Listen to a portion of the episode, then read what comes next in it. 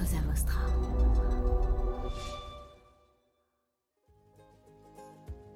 La sollicitation d'avis, pour le dire, c'est tout le monde peut prendre une décision sur son périmètre ou sur un autre périmètre, si tant est qu'il le fait de façon transparente, qu'il sollicite les personnes qui vont être impactées par sa décision et les personnes qui sont expertes de sujets liés à sa décision. C'est une décision qui revient in fine à être individuelle, mais qui est collective dans le process. Ça permet d'aller potentiellement plus vite et euh, ça évite un peu les consensus mous parce que bah, on, est, on prend les avis, mais on est capable de trancher.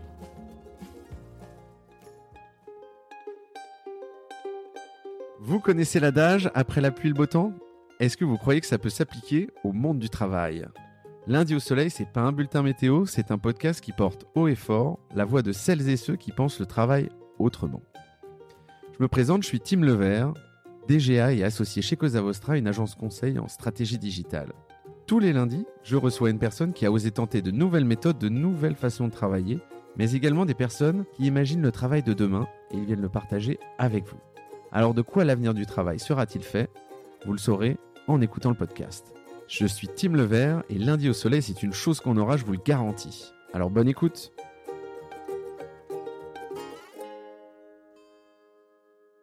Bienvenue dans ce nouvel épisode du podcast Lundi au soleil. Aujourd'hui, je reçois Alizé Lozakmer, cofondatrice de Make Sense, un mouvement d'engagement citoyen, incubateur de solutions, fonds d'investissement et transformateur d'entreprise. Tu vas nous raconter ça. Alizé, comment vas-tu? Eh ben, ça va super bien. Très contente d'être là. Plaisir partagé, merci de nous rendre visite. On pourrait parler du fait que Make Sense rend visible des innovations sociales et solidaires du nord au sud, c'est marqué sur le site. Mais non, c'est pas le sujet du jour. Pourtant, j'y suis très sensible, on en a parlé avant de commencer. Mais on va parler d'un autre sujet en particulier, qui est le modèle de gouvernance innovant et de sociocratie que vous avez testé et apparemment approuvé chez Make Sense. Tu vas nous en dire plus. Mais avant de commencer, quelques classiques de la maison. Le lundi, est-ce que tu le passes au boulot ou au soleil? J'adorerais le passer au soleil. Je le passe plutôt au boulot. Ouais. on n'a pas le soleil direct dans nos locaux, donc c'est plutôt au boulot avec les équipes. Et du coup, à quoi il ressemble ton lundi? Mon lundi, c'est, je crois, assez classiquement pas mal de points, euh, surtout individuels avec euh, avec les gens avec qui je travaille. Mhm. Notamment, moi, je travaille sur toute la partie euh, développement commercial, partenariat, Mhm. et donc j'enchaîne trois, quatre rendez-vous avec les personnes qui font ça dans l'équipe pour faire le point sur leur semaine. Ok, effectivement, comme tu le dis, c'est- régulièrement comme ça. Il y a finalement assez peu d'invités, je pense 2-3 dans, sur les 20-25 épisodes que j'ai fait, qui m'ont effectivement dévoilé des lundis un peu hors normes. Mais euh, voilà, mais c'est un bon, un bon moyen de, effectivement, de commencer la semaine. Tu vois quoi de ta fenêtre? De ma fenêtre le lundi, Ouais. je vois une petite rue euh, qui est euh, entre Bastille, le quai de l'Arsenal et Gare de Lyon. Mhm. C'est sympa parce qu'on se croirait pas trop à Paris et c'est un peu la rue qui nous appartient puisqu'en fait, euh, comme on n'a pas assez de salles de réunion, il y a des gens souvent partout sur le trottoir en face qui sont sur des sièges ou euh, debout en train de faire des calls. Donc je les vois. Ah, c'est top. Et du coup, est-ce que vous allez euh, changer de locaux peut-être à un moment donné puisque vous êtes trop nombreux ou? On, on est trop nombreux. Il y a des réflexions en cours. Il y a de plus en plus de gens qui partent s'installer en province Ouais. euh, déjà. Donc on réfléchit plus qu'au d'ouvrir un gros lieu à Paris, d'un- d'avoir un modèle un peu plus décentralisé géographiquement. Mais après, on, a- on adorerait ouais, être dans un tiers-lieu avec plein d'autres activités autour de nous Mhm. euh, pour être encore plus ouvert sur le monde. Donc c'est en cours de réflexion parce que l'immobilier à Paris, c'est pas non plus simple. Je confirme, je confirme, et j'espère que tu, tu nous tiendras au courant sur ce tiers-lieu, ça m'intéresse. Euh, c'est qui aujourd'hui la, la, la, la personne, la Bible, les, les bouquins, les médias qui te qui t'inspirent sur le, le futur du travail euh, pour constamment te réinventer? Il y a- J'ai une grande source d'inspiration. euh, ça fait plusieurs années. Il s'appelle Frédéric Laloux. Euh, il a arrêté de bosser sur ces sujets. et Pourtant, on le connaît. À chaque fois, on retourne lui poser des questions quand même. Euh, en tout cas, lui, ça a été notre bible. Et après, j'avoue que chez Make Sense, on est très en fait euh, explorateur. Et donc, en fait, on a quelques bibles, mais après, c'est plus euh, moi ce qui m'inspire au quotidien, c'est les gens avec qui je travaille. Je vois ce qui fonctionne, ce qui fonctionne pas, et comment le faire évoluer. Et donc, j'ai finalement peu de fondements théoriques à tout ce qu'on fait, à part cette bible Mm. de Frédéric Laloux et euh, l'université du Nou ou Fly the Nest aussi. Mhm. Et après, c'est beaucoup de l'incrémental euh, quotidien. Ouais, en fait, euh, c'est c'est- toi ce que ce que t'aimes là-dedans, c'est ce qui émerge euh, de l'individu ou du collectif même d'ailleurs, et juste de la réflexion euh, ensemble quoi. Et Exactement. c'est là où vous trouvez les meilleures idées. Et en fait, j'ai toujours eu du mal à me projeter quand on montre un modèle avec des organes, des slides et tout. Bon, je me dis oui, je peux faire des commentaires. Et après, c'est une fois qu'il est mis en place qu'au bout de trois mois, je vais voir, ah bah oui, en fait, ça, ça implique ça et ça, ça va dans tel écueil ou au Mmh. contraire, ça, ça crée euh, tel comportement vertueux. Donc c'est vraiment, enfin en tout cas, moi personnellement, c'est vraiment par l'incrémental et l'expérience que j'arrive à faire évoluer et améliorer des, des systèmes et des modèles. Quoi. Ouais, alors, je, je- je- loin de moi l'idée de, de- de- de manquer d'humilité euh, de, ton côté, mais euh, si- s'il y a moyen du coup d'écrire un bouquin avec tout ce que vous avez fait, peut-être, euh, et le recul que vous avez sur leur- votre organisation actuelle et votre mode de gouvernance? Ouais, Bah, c'est vrai qu'on a déjà deux bouquins. Euh, Là, on vient d'en sortir un sur l'entrepreneuriat. Mhm. Mais oui, complètement. Je pense que. Et d'ailleurs, parfois, on se dit le plus gros impact peut-être qu'on a, c'est euh, notre niveau d'exemplarité, Mm. d'exigence et d'innovation sur la façon dont même on s'organise. Parce qu'en plus, on dit que notre, euh, un- notre grande mission, c'est d'apprendre à faire société différemment. Et Mm. du coup, bah, faire société, ça commence par euh, soi-même avec sa communauté. Évidemment. Et donc, je pense que pour en fait beaucoup d'organisations qui nous regardent, ce Mm. qu'on fait, c'est bien, mais ce qui les inspire encore plus, c'est la manière dont on s'organise pour le faire. Eh ben, merci beaucoup d'avoir fait ce lien. Euh, on va rentrer un peu dans le vif du sujet. Euh, la vie de Make Sense, elle est organisée autour de, préceptes euh, fon- fondateurs sur sa mission, sur ses valeurs. On le voit effectivement sur votre approche, mais aussi sur sa gouvernance et sur son organisation, son mode de fonctionnement. Alors, je fais un petit flashback. Euh, la boîte, elle a été créée en 2010, tu me l'avais rappelé, un wink wink. Euh, et euh, à un moment donné, j'aimerais que tu, tu reviennes là-dessus, il y a le choix de se tourner vers un modèle de gouvernance un peu différent qui se fait sentir. Euh, mais je dirais euh, à la différence près, tu l'as rappelé juste avant, pas de se dire on va euh, copy-paste quelque chose, mais on va le faire un peu à la sauce make sense. Alors je sais pas si je le raconte bien. Comment ce besoin en fait s'est fait sentir? Alors déjà, dans l'ADN de Make Sense, c'est ce qu'on fait à la base, c'est de fait très décentralisé. Mhm. Euh, le- le- L'initiateur de Make Sense, Christian Vanizette, il était très très inspiré par tous les modèles open source et euh, toutes les théories autour des communs.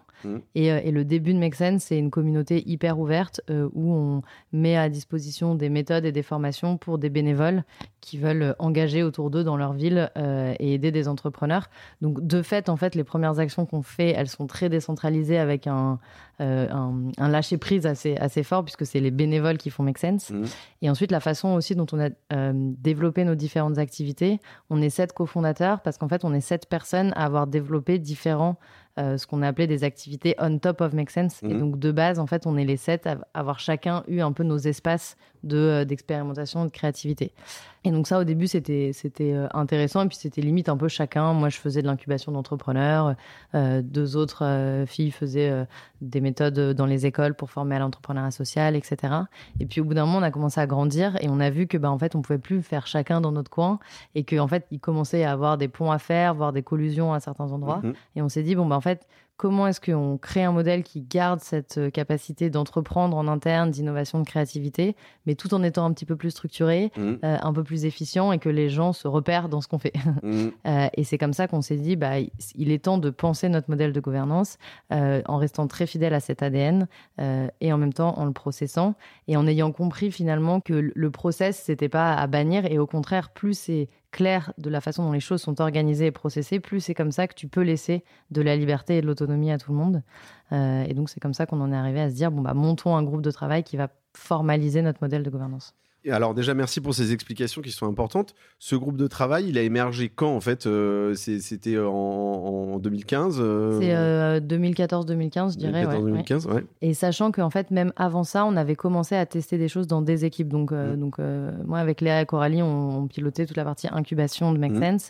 Et déjà, dans, à l'échelle de notre équipe, on avait commencé à tester des choses en se disant, bah, c'est pas euh, le grand soir du jour au lendemain où on, on reconstruit euh, du sol au plafond. Ouais. Et, euh, et je pense que c'était aussi toutes ces expérimentations qui nous avaient un peu fait maturer dans ce qui était important pour nous, euh, pour ensuite être capable de penser à l'échelle d'une orga qui, à l'époque, devait faire 30-40 personnes, un modèle.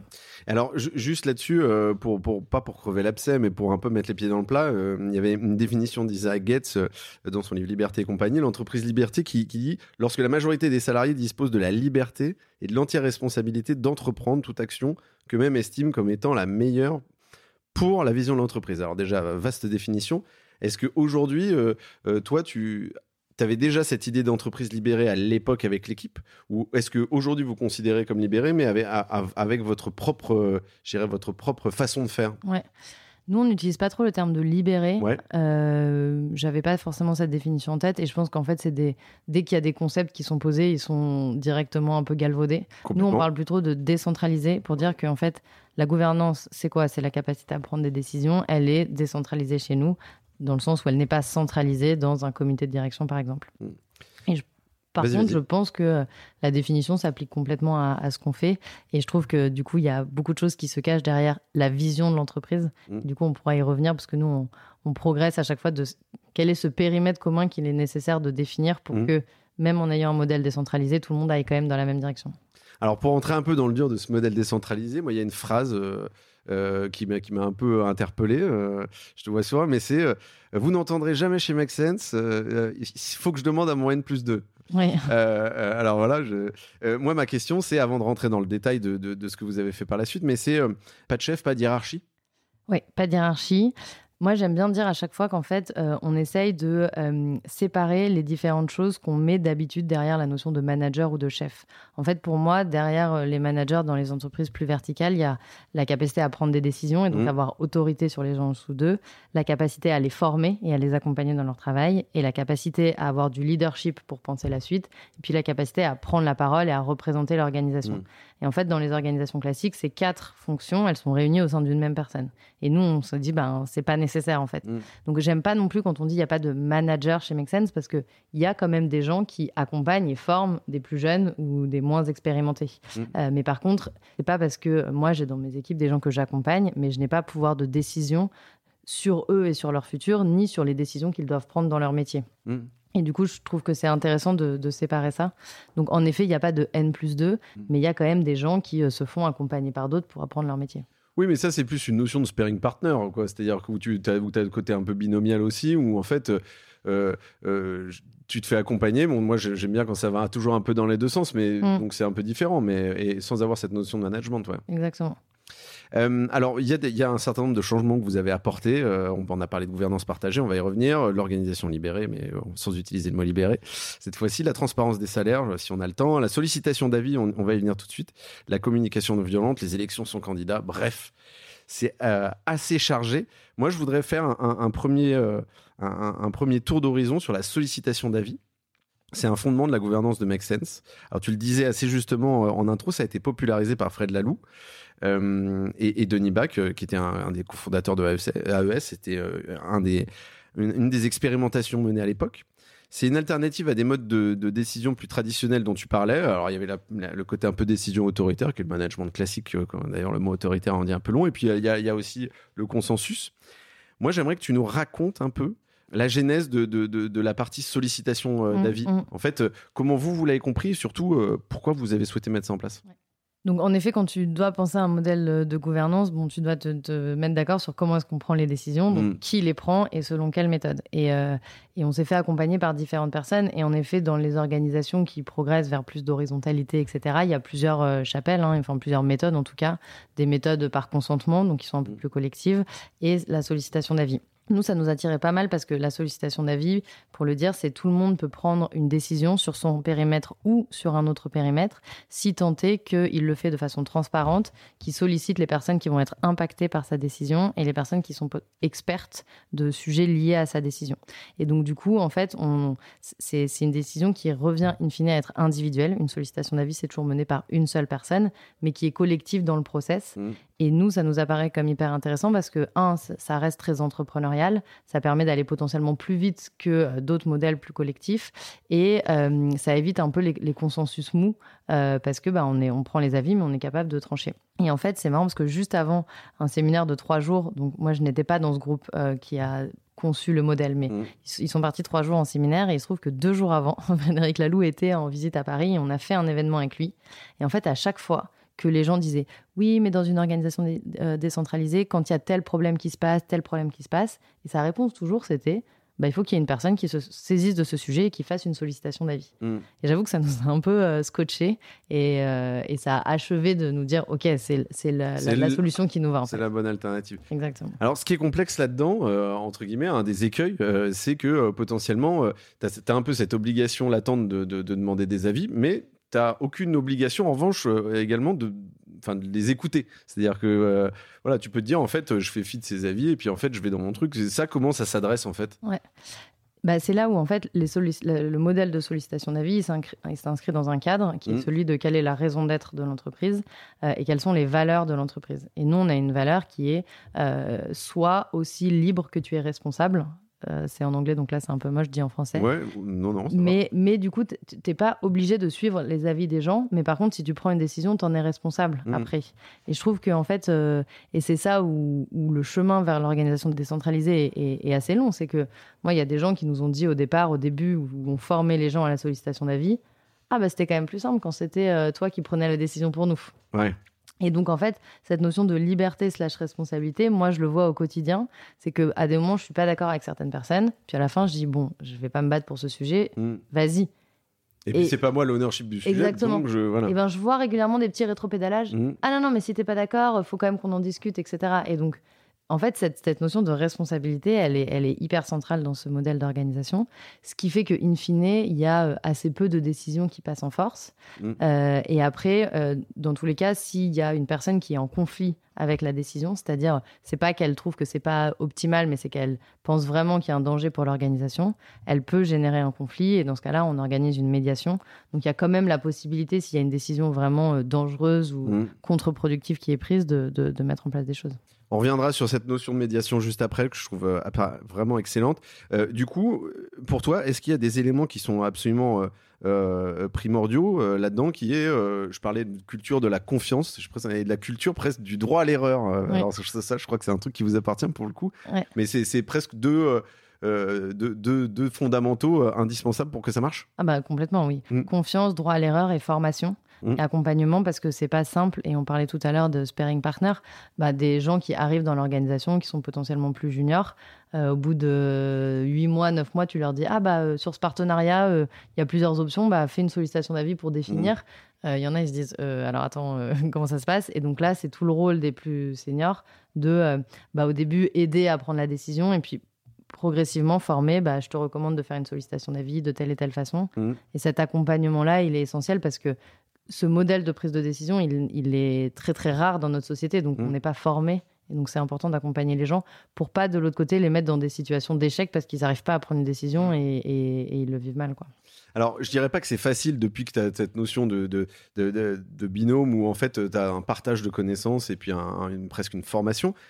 Moi, la question que j'ai là-dessus, c'est comment ça s'est fait au début? C'est-à-dire, euh, tu vois, est-ce qu'à un moment donné, quand vous, vous avez décidé de lancer ça, il y avait déjà des collaborateurs, ils ont vécu un changement fort? Alors, tu m'as dit, ça s'est pas fait en un jour, bien évidemment, mais été quoi les, les gros challenges? Il y a eu, Est-ce qu'il y a eu des fails? Est-ce qu'il y a eu des trucs Mm. qui ont été plus faciles que d'autres euh, Tu vois, sur, ces- sur ce changement-là en particulier? Ouais. Bon, alors la chance, c'est qu'on avait déjà quand même une culture de la responsabilité, de la Mhm. confiance, donc euh, c'était pas non plus euh, branle-bas de combat. On a eu des départs, euh, moi, des gens euh, et, et des, des personnes que j'adorais, avec qui on travaillait super bien, qui ont dit en fait, moi, ça, ça me va pas. Moi, j'ai envie Mhm. que j'ai un j'ai envie d'avoir un manager qui me dit quoi faire sur mes missions. Et euh, elle, elle était passionnée pour ensuite créer les méthodes, hyper experte sur ces sujets. Mais rentrer dans ce modèle-là, ça lui allait pas. Et donc, euh, on a eu quelques départs comme ça Mm. Mais qui je trouve ont été des départs sains parce qu'on a identifié que c'était pour cette raison. Mhm. Euh, et après, il y a tout un enjeu au niveau du partage de l'information parce qu'en fait, quand tu mets en place un, un système comme ça, euh, le pouvoir n'est plus euh, structurel, mais en fait, le pouvoir est dans qui a l'information. Et Mhm. ça, tu l'apprends assez, assez vite. Et que quand tu as été bah, fondateur, fondatrice, leader, tu concentres l'information interne et externe. Et donc, ça devient à la fois pour toi plus facile de savoir quelles sont les décisions à prendre, parce qu'il y a des moments où il y a, des gens ne savent pas que là, il y a des sujets. Mm. Euh, et puis forcément, tu as plus d'informations pour mieux prendre les décisions. Et donc, et ça, c'est une vraie exigence pour les, pour les leaders d'une organisation, de toujours se dire, bon, euh, comment je partage l'information, comment je ne deviens pas goulet d'étranglement d'informations, Mm. parce que sinon, ça ne rend pas possible le modèle de la, de la sollicitation d'avis. Ouais, mais si tu vas par là, est-ce que ça veut dire que tu as l'obligation un peu d'être dans une ultra transparence, même sur toutes ces prises de décision-là, où en fait, euh, euh, peu importe, euh, tu vois, si tu demandes des avis ou pas, mais enfin, non, pas peu importe, pardon, mais, mais tu dois partager effectivement Oui. à la fois les décisions et à la fois la résultante, quoi. Exactement. Donc nous, on a, un- on a sur Airtable un dashboard où, euh, alors pas quand c'est les sollicitations d'avis qui concernent juste une équipe ou voilà, mais des décisions, des sollicitations d'avis un peu structurantes, elles sont postées Mm. et donc euh, à chaque fois il y a une date de début, une date euh, euh, pour émettre les avis, puis une date pour rentrer en conflit, etc. Mm. Et bon, tout ça est connecté, qui fait que normalement tout le monde sait. euh, et tous les mois, pendant notre grande réunion mensuelle, on partage quelles sont les décisions en cours. Euh, le juste équilibre, je trouve, c'est la transparence peut arriver à une certaine forme d'obésité d'information. Et donc, c'est aussi pareil, comment accompagner tout le monde à se dire, bah oui, il y a plein de choses. C'est bien que tu sois vite fait au courant de tout, mais t'es pas obligé de rentrer en détail dans tout. Il y a des choses qui te concernent pas. Et ça incite aussi à faire confiance à. Moi, il y a des espaces dans l'organisation où je, ne suis pas très concernée, je m'implique pas. Et, je fais confiance parce que je sais qu'il y a des gens euh, en qui j'ai confiance qui travaillent sur ces sujets. Quoi.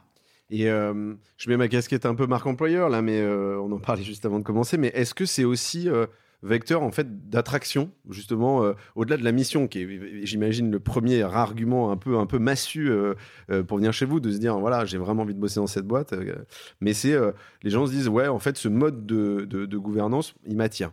Ouais complètement. Il y a, y a, plein de gens qui viennent avec ce prisme là et qui je pense ne comprennent pas très bien ce que ça veut dire euh, de l'extérieur et ce que ça implique. Donc il y a même des gens qui viennent pour ça et qui euh, euh, en fait ont du mal à s'y faire mm. et, au bout de six mois partent aussi parce que ça ça correspond pas à ce que ce qu'ils avaient vraiment envie ou, ou ce qu'ils étaient capables de faire au moment T. et après il y a même des gens du coup qui viennent et qui postulent un peu à tous les postes chez Mexen juste parce qu'ils veulent rentrer aussi dans une boîte de ce type-là. Ce qui est un autre problème parce que bon bah en fait oui notre modèle il est génial, notre mm. mission elle est géniale je trouve. Mais bon, ton métier, c'est ton métier, t'es bizdev, enfin, t'as aussi un, quotidien et, c'est, et, c'est, et pour le coup, c'est, c'est important de choisir le bon métier quand même. Et alors, moi, ce que je trouve intéressant dans ce que tu dis, c'est effectivement, il y a des départs, euh, il y a des, alors tu parlais d'avant, euh, je parle d'avant le changement, mais ceux aussi qui viennent voir un peu comment ça se passe et qui se disent, en fait, euh, effectivement, et tu dis quelque chose de très intéressant, tu sais pas concrètement comment ça se passe dans le quotidien, c'est très difficile à, partager. En fait, tu arrives à déceler le, le, le, pourquoi du départ spécifiquement, au-delà du, du fait de dire, bon, cette organisation, c'est pas pour moi, etc. Et déjà, un, est-ce que tu arrives à déceler spécifiquement? Et deux, est-ce que du coup, vous arrivez à, continuer à, je dirais, à itérer sur l'organisation en tant que mm, mm. telle? Ah oui, alors on est en itération euh, permanente. Et, d'ailleurs, dans notre modèle, il y a un organe qui s'appelle le Process Committee et qui est un groupe de 5-6 personnes dont le rôle dans notre modèle, c'est euh, euh, de s'assurer que les process qui existent sont bien suivis et que quand il y a des nouvelles questions qui émergent, parce que bah, régulièrement, ah bah ça, comment on gère, qui sont en charge de, en regardant la philosophie et les principes du modèle, apporter des réponses. Donc ça, c'est important. J'ai vu un peu deux cas de figure. Il y a des gens qui sont venus chez Make Sense et qui ensuite, c'était une des étapes de leur un peu leur euh, transition vers des modèles plus alternatifs et qui donc maintenant après sont partis à la campagne. Donc là, c'est pour le meilleur. Exactement. Beaucoup en fait continuent après d'être indépendants sur des mmh. méthodes de facilitation et en fait on a trop plaisir à continuer de travailler ensemble mais un peu sur un autre modèle. Et donc ça c'est aussi des gens qui sont parfois plus intéressés par faire juste leur métier enfin juste, c'est déjà beaucoup, mmh. mais qui n'ont pas forcément envie de participer à cette vie de grande organisation, etc. Euh, et donc c'est génial ensuite de les prendre en freelance. Et après, j'ai vu quelques personnes retourner dans leur métier d'avant ou dans leur monde d'avant dans l'entreprise. Euh, je pense qu'il y a, il y a, il faut avoir l'envie d'être euh, et je ne parle pas en volume horaire, mais il faut avoir l'envie d'être investi euh, dans son organisation pour être chez Make Sense, parce que parce que bah il y a un peu des sujets transverses. Enfin, tu peux pas être chez Make Sense juste sur ton mm. projet au, jour au jour le jour. Euh, et donc je pense, ouais, la notion d'être investi, de, de, pouvoir prendre des responsabilités et à certains moments d'être en capacité de trancher et d'avoir le droit à l'erreur, mais ce qui implique une certaine forme de prise de risque. complètement. Et, euh, ça peut être effrayant. Euh, exactement, exactement. Alors il n'y a jamais mort d'homme, hein, donc on peut se tromper, c'est pas très grave. Mais c'est sûr qu'il y a des gens qui n'ont pas envie de ça en fait, et mm. qui du coup préfèrent un cadre beaucoup plus sécurisé parce que ben, on va leur dire quoi faire. Est-ce que c'est plus sécurisé? Je ne sais pas, mais en tout cas, c'est la perception. Oui, oui, oui. Est-ce que c'est plus ambitieux aussi? Ça dépend, mais c'est vrai que cette notion effectivement de filet, hein, quelque part, elle, peut être plus confortable. Mm. Euh, alors, juste effectivement, euh, le, pour précision, la sollicitation d'avis, c'est pas euh, nouveau non plus. Hein, c'est pas un, concept qui est très récent. Il y a Gore-Tex qui l'avait fait. Il y avait Chronoflex, hein, qui était une entreprise assez connue à l'époque. Il y a Poult ou encore la fonderie Favi. Et en fait, ce que je trouvais intéressant dans tous ces exemples-là, on voulait mettra dans le descriptif du podcast, je vous rassure c'est que c'est pas que des euh, que, des startups euh, fintech euh, ou quoi au caisse voilà c'est des boîtes qui sont dans le primaire dans le secondaire voilà dans l'indus. Et je trouve que c'est ça qui est intéressant en fait. C'est aussi de se dire ce, genre de, modèle de gouvernance en fait il appartient aussi à tout le monde et, ça se teste un peu dans tous les secteurs. Et ça je trouve que c'est très important. Oui. C'est vrai que moi je, je, suis souvent invité à présenter notre modèle et là encore à des à des plus grosses sociétés des sociétés capitalistiques et qui disent ah mais non mais c'est pas pour nous. À chaque fois, moi, j'invite les gens à dire évidemment, vous n'allez pas prendre le modèle copier-coller de Make Sense. Et puis d'ailleurs, euh, nous, on l'a pris de, personnes et donc Mais par contre, les principes sous-jacents de confiance, de responsabilité, euh, etc., ils peuvent être toujours adaptés à, un mm. type de société. Euh, et en effet, dans le livre de Frédéric Laloux, il y a euh, plus d'une vingtaine d'exemples, mais qui, où il y a des modèles industriels, il y a des modèles de service à la personne, enfin très très différents. Et donc à chaque fois, j'invite à dire, bah, en fait, il y a des outils, mais les outils, c'est juste la concrétisation de, de certains principes. Et peut-être que vous allez mettre 10 ans avant d'arriver à faire la sollicitation d'avis, mais c'est pas grave. Mais comment vous avancez vers ces principes-là qui sont pour moi des principes d'organisation plus sains et plus responsabilisants euh. Oui, et puis après, il n'y a pas de méthode magique, tu le disais au début. Je pense que l'important aussi, c'est de se poser, de trouver sa. Enfin, de tester sa méthode à soi avec euh, ce que ça comporte comme prise de risque, comme fail, et puis surtout comme succès, quoi. C'est ça qui est important. Euh, je, repars sur un autre volet qui est la sociocratie, qui est un mode de gouvernance partagé. Alors là-dedans, il y a, il y, a, il y, a, il y a cinq, six, euh, je dirais, concepts euh, assez récurrents qui sont la structure en cercle. J'ai l'impression que tu as un peu, tu nous diras après. Il y a le double lien, euh, la mode de décision par consentement, l'élection sans candidat, que je crois que vous faites. Alors, avant de rentrer dans le détail de ces différents concepts-là, moi j'ai quand même envie de te demander, est-ce que vous avez pris la sociocratie dans son ensemble ou vous avez juste pris l'élection sans candidat parce que vous avez dit que c'était un truc qui marchait bien ou euh, comment ça se passe? En fait, on n'a pas pris un modèle. En fait, on s'est dit, euh, comme je disais, on s'est dit, voici les principes qu'on veut. Et donc, en effet, euh, la sociocratie nous a inspirés. Mais mhm. est-ce qu'on est dans la sociocratie ou pas? J'ai pas de réponse. Et, et, en fait, et en fait ça m'intéresse pas très. Ouais, c'est pas le sujet. c'est pas le sujet pour nous. C'est pas le sujet pour nous c'est de se dire euh, comment en fait euh, euh, je prends des éléments qui sont intéressants dans ce que nous on a envie de bâtir et de, pour de telle sorte que ça marche. Et du coup cette notion d'élection sans candidat, donc c'est choisir et, affecter une personne dans une fonction ou déléguer une tâche à un membre du cercle. Voilà. Est-ce que c'est des, toi c'est des trucs que comment vous l'avez adapté à, votre gouvernance? Alors on n'a pas beaucoup d'élections, mais je peux vous raconter deux exemples d'élections. Mmh. Donc notre modèle, c'est la sollicitation d'avis pour toutes les décisions. Mmh excepté les décisions qui mettent en danger l'organisation. Donc, c'est pas les décisions stratégiques, c'est vraiment les décisions qui mettent en danger. Donc, ça peut être un gros partenariat de marque avec une mm. entreprise, euh, ça peut être un endettement, euh, ça peut être, euh, je sais pas si quelqu'un un jour nous fait un procès, c'est pas encore arrivé, mm. mais voilà. Donc, tout ce qui peut mettre en fait en danger la ligne de flottaison de l'organisation. Et donc, ça, c'est pas pris par sollicitation d'avis, c'est pris par un organe qui s'appelle du coup la waterline, la ligne de flottaison, mm-hmm. et qui est élu tous les deux ans par élection sans candidat. Et donc, c'est pas du tout les gens forcément euh, visionnaire ou stratège ou quoi, mais c'est les gens, on se dit, OK, eux, ils sont garants de l'intégrité de Make Sense et de sa survie. Mmh. Euh, et donc l'élection sans candidat, le principe c'est que euh, chaque personne, donc là c'est quatre personnes de l'organisation, donc tous les membres de, de Make Sense qui sont là depuis plus de six mois et qui se projettent sur plus de six mois sont invités à donner quatre noms de qui ils voient dans la waterline et à chaque fois de dire pourquoi. Ça, c'est la première étape. Et donc ensuite, bah, tout ça, c'est ça, ça, c'est présenté. Donc on voit qui a eu le plus de voix et on peut lire les raisons euh, de pourquoi euh, les gens ont voté. Euh, voilà. Ensuite, il y a un second tour qui est que toutes les personnes qui ont plus de trois voix s'expriment de est-ce qu'elles accepteraient ou non, si elles étaient élues, d'accepter le rôle de la waterline. Parce que c'est le rôle légal. Après, ça devient le bureau de nos associations. Mmh. Et donc, il y a quand même un risque juridique, administratif, etc. Et du coup, il y a un deuxième tour qui fait qu'on peut changer ses voix si on veut, euh, soit parce que bah, on avait voté pour quelqu'un qui n'accepte pas le poste, mmh. soit parce que euh, bah, en lisant les, explications, on s'est dit ah ben j'avais pas pensé à cette personne, mais voilà. Mmh. Et donc ensuite, euh, ça fait donc ça fait une, seconde liste. et puis instinctivement, on pourrait se dire bah super, en fait, on prend les quatre premiers. Sauf que l'élection sans candidat, c'est pas ça. C'est ensuite, il y a cette liste-là. Et ensuite, qui veut? Peut faire une proposition, donc le premier qui se lève, entre guillemets, euh, peut faire une proposition de dire, bah, sur, basé sur cette liste-là, je propose que la waterline, ce soit ces quatre personnes. Mmh. Ça peut être les quatre premières personnes, mais ça peut être aussi la 1, la 2, la 4 et la 5, parce que la 3 apportait quelque chose de complètement similaire à la 2, par exemple, mmh. ou alors parce que c'était trois hommes et une femme, et donc voilà. Donc en fait, il y a une première proposition ensuite basée sur les votes qui est mise au centre. Euh, et puis ensuite, il peut y avoir des tours d'objection. Donc si des gens vraiment sont pas d'accord avec, euh, trouvent que ça met en danger, peuvent émettre une objection. Une nouvelle proposition peut être faite jusqu'à ce qu'on arrive euh, aux, quatre personnes, euh, aux quatre personnes élues. Donc nous, par exemple, la première année, dans les quatre premières, il n'y avait pas de personnes représentantes de l'international. Mmh. On a des bureaux à l'international. Donc il y a eu des objections. Bah non, on estime qu'il faut une personne. C'est nécessaire, etc. Ouais. Et donc, euh, il y a eu une proposition en, prenant quelqu'un qui était un tout petit peu plus bas dans la liste, etc., mmh. etc. Et donc, tu n'as jamais la possibilité d'avoir quelqu'un, euh, mais je trouve que c'est hyper sain ce que tu racontais, de, de, se dire, en fait, T'as quelqu'un qui dit moi j'ai pas envie de le faire quoi, euh, tu vois. Oui. Et, et c'est pas forcément un manque d'implication etc. C'est juste de se dire je me sens pas dans ce rôle-là, euh, Oui. mais donc euh, voilà c'est très transparent quoi. Même des gens ont dit, bah moi j'estime que dans les deux prochaines années, j'ai un énorme challenge opérationnel parce qu'on est en train de monter cet énorme projet et j'aurai pas la disponibilité d'esprit pour si. Et donc je refuse et c'est hyper sain en fait.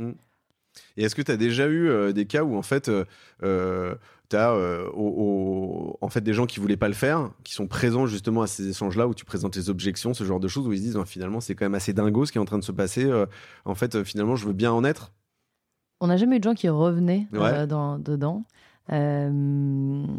Par contre, que tout le monde se dise c'est dingo et on se regarde entre nous, on est là, on devient fan en fait de notre Mhm. collectif à ce moment-là parce que ce qui est fort, c'est que c'est dur à une objection hein, parce que tu Mhm. dis bah il y a tel groupe, euh, je fais une objection donc ça veut dire que je vais sortir quelqu'un du groupe pour remettre dedans. Ouais. Et en fait, c'est toujours fait en super bonne intelligence Mhm. et, euh, et euh, donc ouais, on a toujours très très bien vécu et moi je trouve que la, la- la première itération de la Waterline, moi j'y étais et il y avait pas mal de personnes un peu historiques. La seconde, euh, moi j'y suis pas et il y a aucun, euh, s'il y a une des cofondatrices Euh, et du coup c'est plus plus des personnes un peu plus récentes dans l'organisation. Et moi j'ai trouvé ça génial et aujourd'hui euh, souvent de par mon métier j'identifie ces, ces situations à risque et donc je fais toc toc toc la Waterline, il y a telle décision, j'ai besoin de votre accord ou pas. Ouais. Et en fait, je trouve ça fabuleux de me dire que j'ai fondé une orga qui se développe et que j'ai pas toutes les charges mentales en fait. Et que j'ai ce, ce, ce groupe-là euh, en qui je fais confiance et qui, et qui sont avec moi pour défendre l'intégrité de Make Sense et je trouve ça vraiment génial. Est-ce que tout, tout ce qu'on a évoqué jusqu'à présent, donc euh, la sollicitation d'avis, euh, euh, la, la gouvernance partagée, etc., euh, je rebondis sur ce que tu disais à l'instant, hein, mais c'est pas aussi, il y a, un- y a un- y a un- une responsabilisation de, de- de chaque individu et du collectif, mais il y a aussi un côté charge mentale de se dire en fait, ben, il y a le partage de, parce que c'est pesant en fait de, potentiellement de gérer une boîte, quel que Ouais. soit son niveau dans la boîte, mais c'est c'est- voilà, c'est Ouais. Ah, mais moi, je, dis- je, je, en vrai, je ne comprends pas comment font les gens qui dirigent seuls, voire à deux, des boîtes. Je me dis, mais le niveau de charge mentale sur tous les sujets, Mm. euh, je me demande comment tu fais pour rester pertinent. Et, et justement, moi, cette, cette- ce partage de la charge mentale, je le trouve, je le trouve génial. Et c'est d'ailleurs un vrai sujet parce que du coup, on est une organisation donc euh, décentralisée, et donc il y a toujours cette tension. Mais qui, qui sont les leaders Comment est-ce qu'on fait monter des nouveaux leaders? Mhm. Mais en fait, la, la capacité ou la vraie volonté à assumer une partie de la charge mentale est pas évidente non plus. Et donc en ce moment, on a un peu des débats entre bah, euh, euh, pourquoi à certains moments ça reste des leaders historiques qui prennent certaines euh, décisions ou qui donnent certaines impulsions. Mm. Et en même temps, c'est parce que bah, on a su assumer beaucoup de charge mentale sur certains sujets. Donc, enfin, je trouve qu'en fait, c'est aussi bien parce que ça met les gens face à aussi qu'est-ce que la responsabilité de, de diriger ou de, en tout cas de l'idée une organisation. Mm. Et je trouve ça bien parce que en fait, ça évite aussi. Je pense que quand on n'a pas la capacité à monter dans une hiérarchie, bah, c'est facile de critiquer les, les sûr. chefs. évidemment. Mais les chefs, c'est pas que des méchants et ils Ouais. assument aussi beaucoup de choses. Et Mm. du coup, là, le fait de le partager, bah, ça permet à chacun de sentir ah qu'est-ce que c'est effectivement en fait. Oui, il y a un côté empathique, euh, en fait, Oui. euh, tout simplement. On se met à la place de l'autre et ça tourne. Ouais. Et euh, alors, au-delà du fait de, de- de- je trouve, de gagner euh, tout simplement en, en, en compétences, hein, potentiellement, soft skills, hard skills, peu importe, il y a le, le- le fait, effectivement, de se dire, je peux être dans une autre position dans la boîte Ouais. et du coup, d'avoir un autre point de vue, de sortir sa zone de confort aussi. Je trouve ça très cool. Euh, du coup, tu évoquais effectivement le- des discussions qui peuvent parfois être hautes en couleur. Alors Mhm. euh, voilà, euh, y- moi, il y a quelque chose que je voulais évoquer avec toi qui me semblait important, c'était les conflits. Euh, je crois que vous avez une approche sur la communication non violente. On a Mhm. déjà parlé dans ce podcast euh, euh, avec la, avec un, un- je dirais, ce, ce- ce- ce terme de médiateur euh, qu'on retrouve dans d'autres situations, avec euh, toujours une approche assez bienveillante. Est-ce que tu peux nous en parler? Donc, en effet, donc, euh, nous, toutes les personnes sont formées à la communication non violente et au feedback. Euh, Mhm. Ça fait partie de l'onboarding. euh, parce que, bah, en effet, quand on est dans un modèle comme le nôtre, il faut savoir échanger régulièrement. Et en effet, il y a parfois des conflits. qui émergent. Il y a un peu deux types de conflits. Il y a des conflits sur des décisions. Euh, on décide qu'il faut euh, arrêter tel type de programme, euh, mais d'autres estiment que non, c'est essentiel pour Make Sense de les continuer. Mhm. Et donc là, avant qu'il y ait le conflit, il y a déjà bah, en fait, qui prend la décision euh, par sollicitation d'avis Mhm. euh, et, et pour ensuite bah, voir est-ce que la décision génère un conflit ou pas. Puis après, il y a des conflits un peu plus euh, je veux dire classiques qui sont Terre des conflits de, de- interpersonnels Mhm. sur euh, bah, tel métier a évolué, mais du coup, tel, tel, il y a un conflit réce- récemment où euh, voilà, les métiers d'une équipe ont évolué. Certaines personnes se sont très bien adaptées, d'autres beaucoup moins. Et donc, du coup, bah, ça génère une tension, euh, mais entre deux personnes qui sont à. Enfin, il n'y a, pas de, relation de hiérarchie entre les deux. Mmh. Euh, et donc là, à des moments, on sent que ça se tend et on a des médiateurs internes qui vont dire bon, écoutez, on sent que là, euh, dans votre relation de travail, ça se passe pas bien. Euh, et puis on fait une médiation pour voir est-ce que euh, comment on fait, euh, est-ce que peut-être quelqu'un va dans une autre équipe, est-ce qu'on arrive à régler pour que vous continuez de travailler ensemble? Alors moi j'ai une question, le médiateur, est-ce que c'est un job de médiateur, un full time équivalent temps plein, ou c'est quelqu'un qui fait autre chose à côté, qui a une autre mission, etc. et qui intervient en tant que médiateur? Ouais, c'est quelqu'un qui fait, qui a, enfin c'est des gens de chez nous formés mais qui sont Ouais. pas médiateurs. Mm. Je pense que ça a ses limites parce que bah un mine de rien, euh, c'est quand même dur parce que les équipes sont pas euh, étanches. Donc en fait, euh, même si tu es d'une autre équipe, Mm. tu peux avoir quand même ton avis sur le sujet. Euh, et ça nous est arrivé une ou deux fois de faire appel à des médiateurs externes formés et vraiment neutres pour dénouer des tensions interpersonnelles. euh, parce que si... Et là, tu as vraiment vu la diff, quoi. Ah oui, tout à fait. Ouais. tout à fait. ouais. Et ça a été vraiment déclencheur, etc., d'impact, quoi. Ça a été des déclencheurs d'impact et de prise de décision. Mm. Alors là, dans le cas où je pense, ça a été une personne qui a du coup a pris la décision de, de- de quitter Make Sense. Euh, mais le fait que ça soit accompagné par une médiation, on arrive à mettre un peu euh, les points sur les i et à, et à comprendre la décision Mm. plutôt que ça soit vécu comme une énorme souffrance. Et je pense que même quand les gens en arrivent à partir, et c'est complètement OK si. Enfin, je pense que chacun a sa vie dans les Ouais. orgas et puis hors des orgas. Euh, On parlait de, de loveboarding tout à l'heure, c'est hyper important de partir de façon apaisée et d'avoir compris, d'avoir appris aussi de pourquoi telle ou telle situation s'est passée. Et donc là, je trouve que ça- les médiations aident vraiment à, à gérer ce Ouais, genre dans de ces choses. moments, euh, ouais, ouais, dans ces moments Mm. de- d'émotions euh, Oui, fortes, quoi, oui, euh, ouais. très clairement. Moi, je- alors moi personnellement, j'ai bien évidemment fait des, des Mhm. stages, enfin pas bien évidemment, j'ai fait des stages de communication non violente. Je partais de loin. Euh, ça sert dans le taf, ça sert en interne, ça sert avec les clients, avec les prospects, avec les partenaires. Moi, je trouve que personnellement, ça sert aussi en perso. Euh, ça sert dans le couple, ça sert avec les enfants pour ceux qu'on a, avec les potes. hein. on n'a pas tous des potes faciles à vivre. Et dans des situations quotidiennes, euh, tu vois, moi je suis en vélo dans Paris, alors autant te dire que là ça sert pas mal. je suis en scooter aussi, hein, donc euh, j'ai un peu les, les deux prismes. Euh, Est-ce que toi, tu as senti que euh, déjà, un, les collaborateurs, euh, les gens avec qui tu travailles, ils étaient en demande de ça? Et deux, est-ce que tu as décelé un impact euh, plus large que l'impact que l'impact professionnel que ça avait dans leur, euh, Mm. voilà, dans leur job? Alors sur la première question, oui, les collaborateurs sont complètement en demande. Et maintenant, il y a vraiment des gens à des moments ils disent bon là, il faut que je fasse un feedback et ils font appel à un médiateur Mm. pour préparer le feedback. Et ça, je trouve ça formidable. C'est des gens ils prennent une demi-heure à deux. Ok, bah raconte-moi tout ce que tu dois lui dire. Et Mm. puis du coup les et les feedbacks sont euh, c'est pas ah au détour d'un point ou au détour d'une porte. C'est C'est on le fait bien. qu'on peut se faire une demi-heure Ouais. de feedback? Tu préviens la personne, c'est une des bases du feedback. hein, c'est il faut Mm. que la personne soit prête à le, à le recevoir. Euh, et là, très récemment, euh, bon, sur un sujet, on n'était pas d'accord avec une, une personne qui travaillait avec moi. Et, et en fait, je trouve que donc on n'était pas d'accord, ça s'est un peu tendu. Et après, chacun, on, on s'est dit, on en reparle un peu plus tard. Et en de fait, manière structurée. quoi, en fait, Exactement. ouais. Et en fait, je pense qu'elle a réfléchi en se disant, en fait, il y avait deux choses. Il y avait la forme d'une décision et le fond de la décision. Et donc, a été capable de prendre du recul en disant, en fait, je crois que j'étais pas d'accord sur la forme. Et du coup, ça m'a empêché de voir le fond. Mais maintenant, j'arrive à te dire que la forme, ça me plaisait pas, mais le fond, je suis d'accord. Euh, la personne a 26 ans. J'ai trouvé ça genre génial. Ouais, Et moi, et moi, pareil, j'ai pris un peu du recul et je me suis dit pourquoi ça m'énerve autant qu'on ne soit pas d'accord? et donc j'ai pris aussi ma part de bon, tu prends ça émotionnellement, mais en fait, euh, lâche prise, c'est pas grave si ça va pas dans, dans la Mhm. direction. Et donc je trouve que voilà, enfin, et moi je suis euh, d'accord avec toi au niveau perso. Maintenant, j'arrive vachement, euh, enfin que ce soit lié à Make Sense ou pas, mais à me dire attends là, tu vis telle émotion. En fait, c'est quoi le fait derrière? Mm. Ok, et à, à prendre du recul sur ce que tu vis et un peu démêler les fils, quoi. Et ça, les collaborateurs, ils t'ont jamais dit. euh, Il y en a jamais un qui, qui est venu te voir en te disant Putain, hein, finalement, ça m'a aidé un peu, euh, presque en dehors du taf aussi, quoi. Ils, m- ils me l'ont pas dit. Après, euh, je pense que ouais, on, a quand même des collaborateurs très très conscients. Mais par contre, toujours sur cette même décision. Mm. euh, après, on a refait une, ré- une, euh, une réunion collective et euh, et euh, bah, les personnes qui avaient pris cette décision euh, ou sur la forme ça allait pas trop, euh, on dit on est désolé, on, vous- on vous explique nous les faits comme on l'a vécu Mhm. et on comprend que de votre côté ça a heurté. Laisse tomber, mais c'est génial parce qu'en fait un truc aurait pu monter en épingle et là tout le monde d'un coup se redit ah ouais c'est génial de bosser ensemble parce qu'on est capable de dire quand ça va pas Mm. de, et de, de tirer chacun les apprentissages et euh, Ouais, du coup, t'as plus du tout la même posture après, et Mm. puis la même, euh, la même dynamique, tout simplement. Euh, Les gens sont beaucoup plus. C'est pas une question d'épanouissement, c'est juste t'es es content d'avoir, euh, voilà, d'avoir, d'avoir géré une situation délicate, exactement, quoi. exactement. Ouais. et d'en sortir vraiment par le haut quoi. Mm.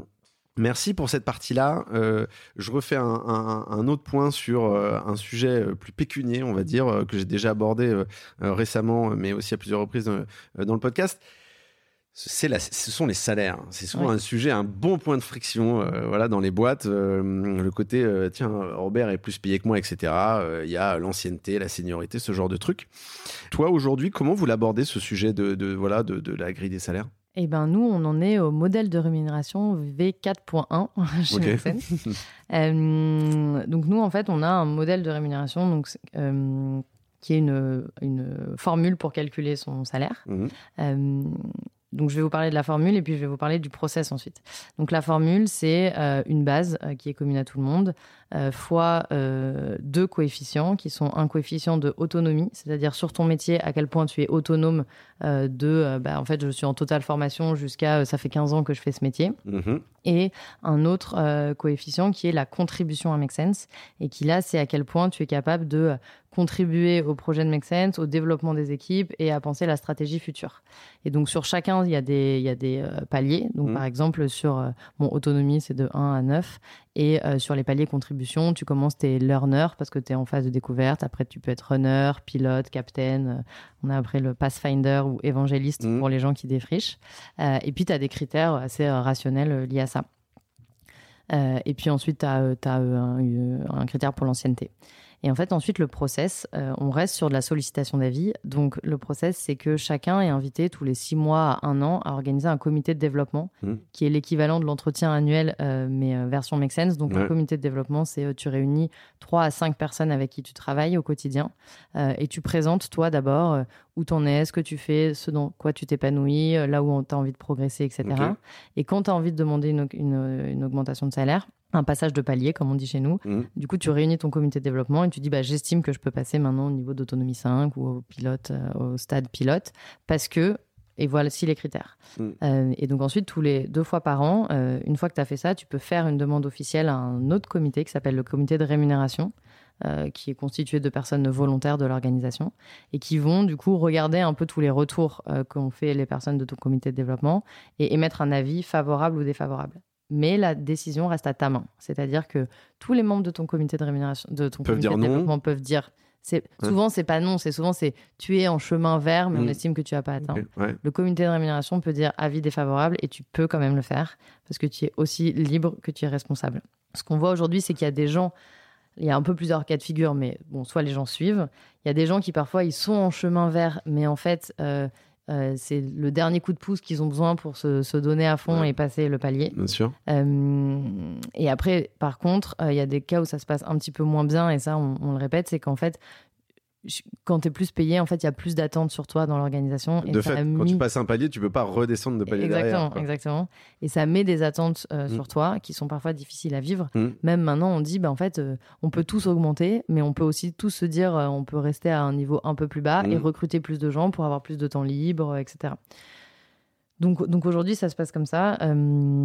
Ça se passe euh, franchement plutôt bien. Euh, à chaque fois, on, on, essaye de raffiner un peu la grille euh, et créer plusieurs parcours, des mmh. parcours plus transverses, des parcours plus expertise pointue sur nos métiers. Mmh. mais voilà, donc tout est transparent, basé sur cette grille et à la libre discrétion de chacun des collaborateurs.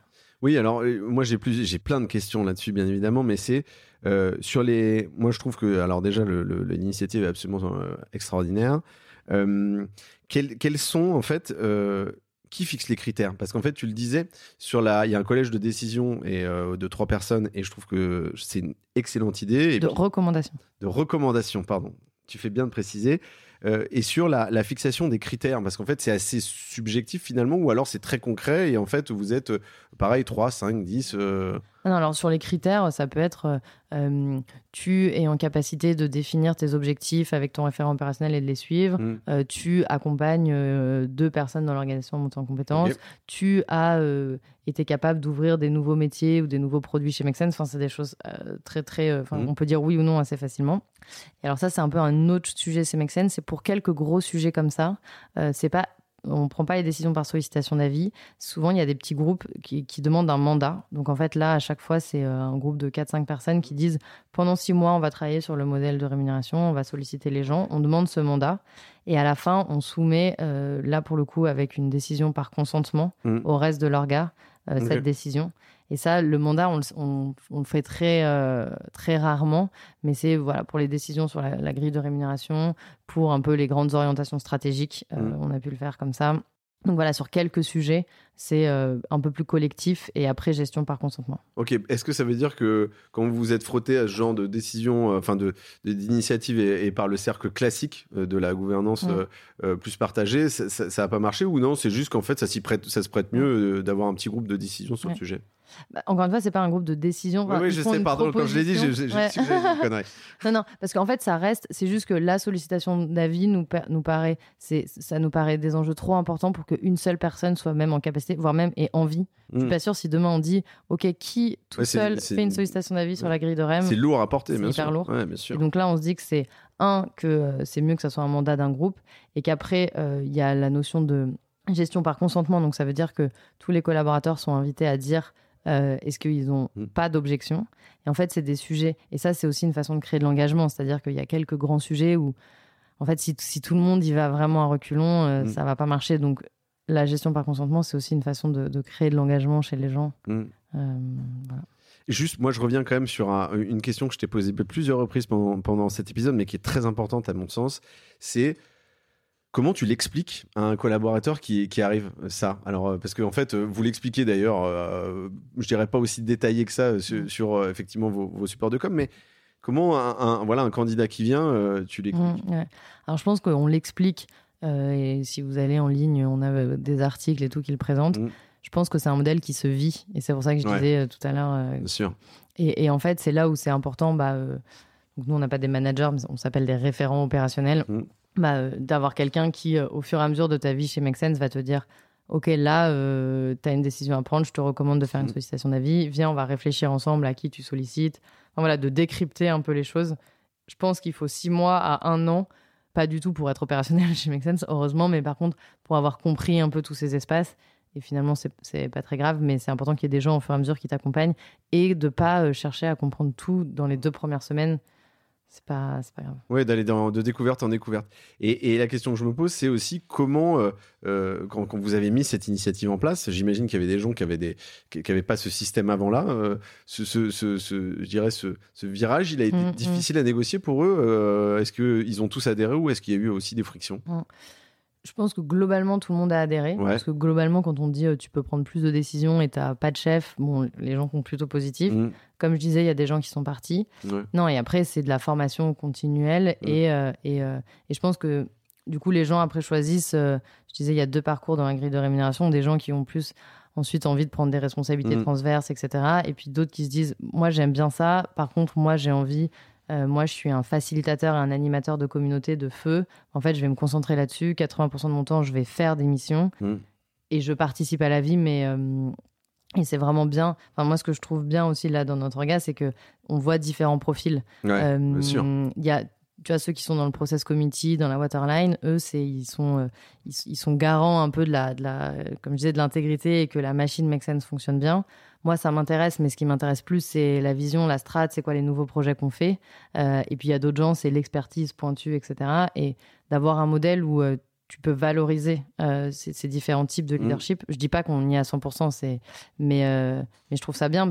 Et, et après, par contre, ce qu'il faut réussir à faire, c'est que chaque type de rôle soit autant valorisé. Parce que Mm. c'est vrai qu'on est dans un monde où celui qui a la vision et qui signe un gros truc nouveau, il est de fait plus valorisé que Bien sûr. celui qui a permis Mm. de faire que trois conflits soient évités et que tout se passe bien. Mais donc, on essaye vraiment de raconter tout ce qui se passe pour que les différents types de profils soient valorisés. Oui, d'ailleurs, c'est un des outils qui permettent de lisser ça quelque part aussi, hein, quand même. hein. Euh, et, et, et, par- et- et je me posais une question quand même qui est, qui est liée, mais que j'évoquais l'autre jour avec un autre invité, mais c'est euh, euh, vous, vous êtes pas, euh, vous êtes transparent sur le système, mais vous n'êtes pas transparent sur les rémunérations. Est-ce que chacun sait ce que l'autre gagne ou... Oui. Ouais, ça c'est Ouais. quelque chose qui est. euh, Oui, il y a un totalement- tableau, tu peux voir. Ouais. euh, et, et en fait, je pense que ça aide parce que euh, ben, l'objectif, c'est pas de voir le chiffre, mais c'est de voir Oui. euh, le, le niveau sur les. enfin, tu peux voir le chiffre, hein, mais aussi quand tu dis, bah, moi, j'ai envie de devenir pilote ou capitaine. Ou... Mhm. C'est intéressant de voir, OK, qui dans leur galet et aussi de se comparer un peu en se disant, bon, bah. Est-ce que vraiment j'assume le même niveau de responsabilité, le même Mm. niveau de risque que cette personne ou pas Mm. Et, euh, et ça, je- ça, je trouve que c'est intéressant. Et le fait de l'avoir verbalisé avec des mots, euh, tu vois, comme captain, etc., Mm. euh, moi j'ai la sensation assez profonde que c'est pas de la cosmétique. euh, est-ce que est-ce que tu as l'impression que ça a quand même joué un, un rôle voilà, important en fait. Dans, Ouais. Bah là, un des enjeux qu'on a en ce moment, c'est comment tu fais vivre justement ces termes.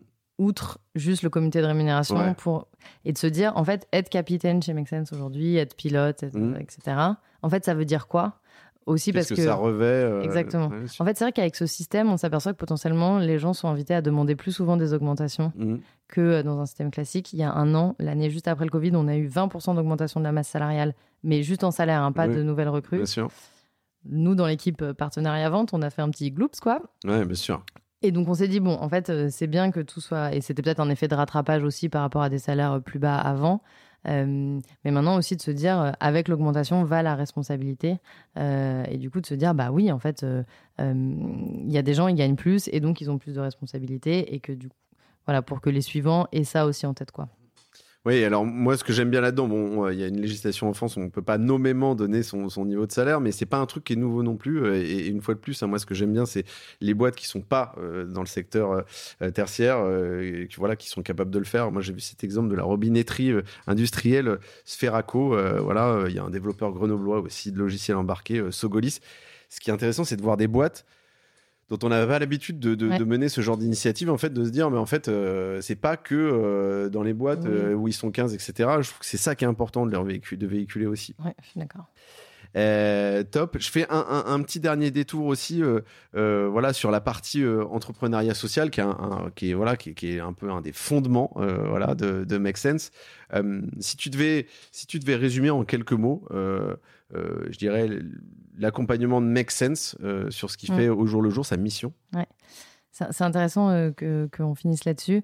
Bon, nous, no- notre mission au global de Make Sense, c'est euh, d'inspirer, d'accompagner tous ceux qui ont envie d'agir euh, pour un monde meilleur, qu'ils aient envie de s'engager euh, sur leur temps bénévole, qu'ils aient envie de s'engager dans leur entreprise, qu'ils aient envie de changer d'entreprise Mhm. pour aller vers une entreprise d'impact, ou qu'ils aient envie de monter une entreprise d'impact. Euh, donc déjà, on agit sur tous ces, ces segments-là. Et sur le sujet plus spécifiquement de l'entrepreneuriat impact ou de l'entreprise, euh, il y, a, il y a un peu plusieurs sujets. Il y a qu'est-ce que produit ton entreprise et donc comment est-ce que tu développes un produit, un service qui va résoudre un problème environnemental parce qu'il va permettre de euh, d'éviter des déchets ou de recycler des déchets ou de, permettre à des personnes euh, âgées de mieux vivre à domicile, etc. Donc il y a le pourquoi et le quoi de ce que tu fais Euh, et il y a aussi le comment tu le fais. Et Mhm. en fait, le modèle de gouvernance, c'est pas juste pour dire on est décentralisé, etc. C'est aussi de se dire que le comment va forcément impliquer, enfin, va forcément avoir un impact sur, sur ce que tu fais. Et qu'aujourd'hui, si tu veux vraiment euh, construire une entreprise pérenne à impact social et environnemental, je pense qu'un modèle de gouvernance qui permet de partager le pouvoir et la valeur est fondamental. Mm. Et c'est une vraie euh, remise en question du modèle euh, capitaliste euh, très vertical. Bah, bien sûr. Euh, et moi, j'en suis vraiment, au bout de dix ans, arrivé à la conviction que Mm. sans tous monter des assos, et sans tous avoir un modèle comme Make Sense, euh, si on n'arrive pas à changer ce paradigme de on partage le pouvoir et on partage l'argent Mm. dans les organisations, on n'arrivera pas à vraiment résoudre à long terme les problématiques. Et donc, du coup, après à 10 ans d'accompagnement d'entrepreneurs sociaux, on est vraiment en train de renforcer cet accompagnement à la gouvernance, euh, à, au mode d'organisation interne, Mm. euh, pour s'assurer que qu'on on a des nouvelles formes d'entreprises. Ça peut être des coopératives, ça peut être aussi des entreprises Ouais, euh, scope et voilà, exactement. Mm. qui incarnent aussi ces deux Mm. principes-là. Oui, et euh, en fait, moi là-dessus, j'ai quand même un sujet. euh, c'est, si, si tu vas par là, alors moi, je partage, je partage ta vision, je te le dis sincèrement, mais c'est de se dire, tu vas accompagner euh, des boîtes, des individus effectivement dans cette démarche-là. Il y en a certains qui veulent juste, euh, voilà, avoir plus de sens, mais qui sont pas prêts à, à- à faire ce virage sur la partie gouvernance. Dans ces cas-là. euh, Comment ça se passe? Est-ce que tu leur dis, bah en fait, euh, non, ok, euh, Mm. pas de problème, euh, ou vous êtes un, un peu, voilà, vous voulez pas lâcher sur cette partie-là? Mm. Bah, après, bon, il y a, y a des réponses très différentes si tu parles du CAC 40 ou si tu parles d'une PME familiale. Mm. Je pense que sur les petites boîtes, si tu n'as pas une volonté des fondateurs à un moment de changer un peu les paradigmes assez vite, tu es bloqué. Ouais. Sur le 440, je pense que de base, euh, c'est compliqué. Après, Mm. c'est, on, enfin, nous, on continue d'accompagner des plus grosses boîtes où il n'y a pas ce- cette remise en cause des fondements. Euh, mais par contre, on sait que en fait, euh, on n'ira pas dans une transformation totale, Profonde, ouais. voilà, profonde, parce que il y aura toujours le coup de bâton euh, des Mm. actionnaires qui reviendra. Après, ça reste des géants de l'économie, donc c'est intéressant de les aider à faire mieux. Mm.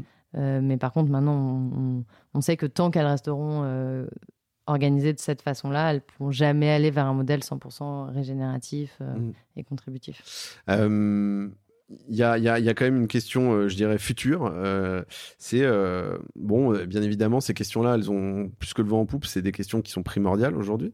Euh, ça veut dire que vous allez être potentiellement de plus en plus sollicité et donc vous allez grossir. Demain, aujourd'hui, vous êtes 80, je crois, c'est ça à peu près.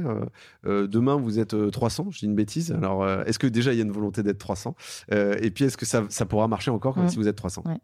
Donc, on est, on est 150 avec 80 en France. Est-ce qu'on sera 300 demain? Je ne sais pas. Euh, nous, ce qu'on se dit, c'est qu'on peut aussi réfléchir par cercle, et c'est-à-dire mmh. qu'en fait, euh, nous, on conçoit des méthodes et on essaie d'être toujours euh, pionnier sur la façon dont on accompagne les gens et les organisations, mmh. et qu'autour de nous, il y a de plus en plus d'indépendants qui ont envie d'être formés à nos méthodes. Donc déjà, on se dit, on pourrait avoir un second cercle de euh, freelance accepté, hein, pas de précarisation du travail, mais Bien de gens qui le souhaitent, qui contribuent à nos missions et qui eux-mêmes nous apportent des expertises qui mmh. développent mmh. dans d'autres cadres. Si demain on est 300, je pense que c'est sûr que ça sera différent qu'à 80. Je vois rien dans notre modèle qui est incompatible à 300.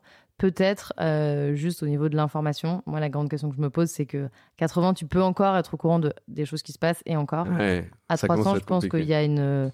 Les, les, courroies de transmission de l'information mmh. doivent être encore mieux pensées. Euh, mais je, je suis pas inquiète dans la mesure qu'on est passé de 10 à 40 et à 80 en gardant les mêmes euh, mmh. valeurs vraiment euh, fortement inscrites. Donc, euh, je pense qu'on y arrivera. Ouais, alors tu disais que la, la, la richesse c'était l'information. Moi, c'est vrai qu'à 300, je pense que c'est plus compliqué, euh, c'est un peu moins poreux. Et en fait, peut-être que la logique de cercle, en tout cas de mini BU, peut-être ouais. est, est, est ouais. indiquée. Ouais. Et, et, je pense que du coup, ça fait émerger des nouveaux métiers. Moi, c'est ce que je dis aussi aux grosses boîtes qui sont euh, des facilitateurs et des passeurs d'informations. Mm. Et en fait, euh, il faut juste trouver la bonne méthode pour que ça soit pas des coûts en plus, mais que de rémunérer des gens pour faire Bien ce travail-là optimise l'ensemble mm. et du coup se fasse gagner de l'argent à tout le monde parce mm. que c'est aussi ça un peu l'enjeu de des modèles décentralisés, c'est que ça ne doit pas coûter plus de temps et plus cher in fine, sinon tu peux peux pas le supporter quoi. Euh, merci pour euh, les réponses sur cette partie-là. On attaque euh, la dernière partie rapidement. Je veux pas te mettre en retard. Est-ce que tu as un livre, un film à nous conseiller pour nous inspirer? Bah, je recommande le livre de Frédéric Laloux, Reinventing Organization. Euh... Alors, il va, il va falloir arrêter parce qu'on le recommande dans bah, ouais, 103. Ouais. Non, non, mais je... euh, et après, il y a un autre livre euh, qui est, euh, mais bon, ça doit être le même, qui est Radical Candor. Je ne ouais. sais pas, voilà, euh, qui est sur, sur comment faire preuve à la fois de bienveillance et d'exigence vis-à-vis de ses collaborateurs. Et, euh, et, après, sinon, je peux vous recommander un, web documentaire. Euh, c'est produit par Sense, ça s'appelle Point commun. Euh, on, a, on est allé à la rencontre de six organisations très communautaires et très collectives pour décrypter un peu comment elles s'organisent et comment elles arrivent à fonctionner en étant organisées, de façon très collective. et c'est hyper, hyper inspirant. Bah, merci pour ces partages de, références que je mettrai dans le descriptif du podcast et hâte de découvrir le docu que j'ai pas encore regardé. La dernière question, et après, je te libère, promis. Est-ce que tu as une anecdote qui te vient en tête et que tu as envie de partager un bon ou un mauvais souvenir, même si tu nous en as déjà raconté beaucoup? Euh, un bon ou un mauvais souvenir, pardon. Euh, allez, je vous partage un souvenir. C'était il y a quelques années. On faisait un, un, un séminaire d'équipe avec euh, Make Sense International. Donc, il y avait aussi des gens du mmh. Sénégal, des Philippines, du Mexique. On était au Bouchot, qui est un écolieu euh, génial. Et on était tous dans une espèce de tente qui apparemment est fait d'une certaine forme pour que les énergies circulent. Mmh. Et à la fin, en fait, tout le monde s'est mis à pleurer. comme s'il y avait, en fait, trois jours de... Alors, ça fait très hippie comme ça, mais alors que c'était trois jours de séminaire où on travaillait sur nos ouais, Vous avez bossé, etc. etc. Hein, bien sûr. Et, euh, et, je me suis dit, euh, bon, c'est incroyable en fait euh, l'émotion qui circule. Et pour revenir sur ce que tu disais, c'est on peut avoir l'impression que ça mêle trop vie pro, vie perso, mais en fait, moi, je pense que tout ça, c'est des chemins apprenants mmh. et qu'en fait on est tous, alors maintenant on a un peu plus de 30 ans, mais à l'époque on avait tous moins de 30 ans, etc. Et, mmh. et, et, je m'étais dit, en fait, on est une, bande d'enfants qui est en train d'inventer des nouvelles façons de faire. Mmh. Et en plus, on paye les gens et en plus, il y a des gens qui nous font confiance pour ça. Et j'avais trouvé ça hyper, hyper chouette. Ah, c'est extraordinaire. Je trouve qu'elle est, elle est super cette anecdote. Mmh. Je trouve ça extraordinaire. Merci beaucoup d'avoir terminé sur cette note. Je trouve ça top. Euh, Alizé, merci surtout d'être venu euh, partager merci dans lundi au soleil euh, tous ces enseignements euh, qui sont vraiment précieux et enrichissants. Euh, J'espère que nos auditrices et nos auditeurs y tenteront des choses, bien évidemment, là-dessus, et j'en doute pas un seul instant, et, et j'espère qu'ils nous partageront euh, ce qu'ils ont tenté. Je te souhaite une excellente semaine, et j'espère plein de succès pour Make Sense pour la suite. Merci beaucoup, très bonne semaine à tous. Merci. Lundi au soleil, c'est fini pour cette semaine. Merci d'avoir écouté cet épisode jusqu'à la fin. S'il vous a plu, n'hésitez pas à le partager à une personne qui a passé la journée sous la pluie. Et oui, ça nous arrive à tous. Vous pouvez vous abonner pour ne pas louper les prochaines sorties ou encore mieux, laisser un avis sur la plateforme d'écoute que vous utilisez. Lundi au Soleil, c'est une émission produite par Cosa Vostra, une agence conseil tech et créative. Un grand merci à celles et ceux qui travaillent avec moi, de près ou de loin, pour rendre ce podcast possible. Et nous, on se retrouve lundi prochain. Ciao, bonne semaine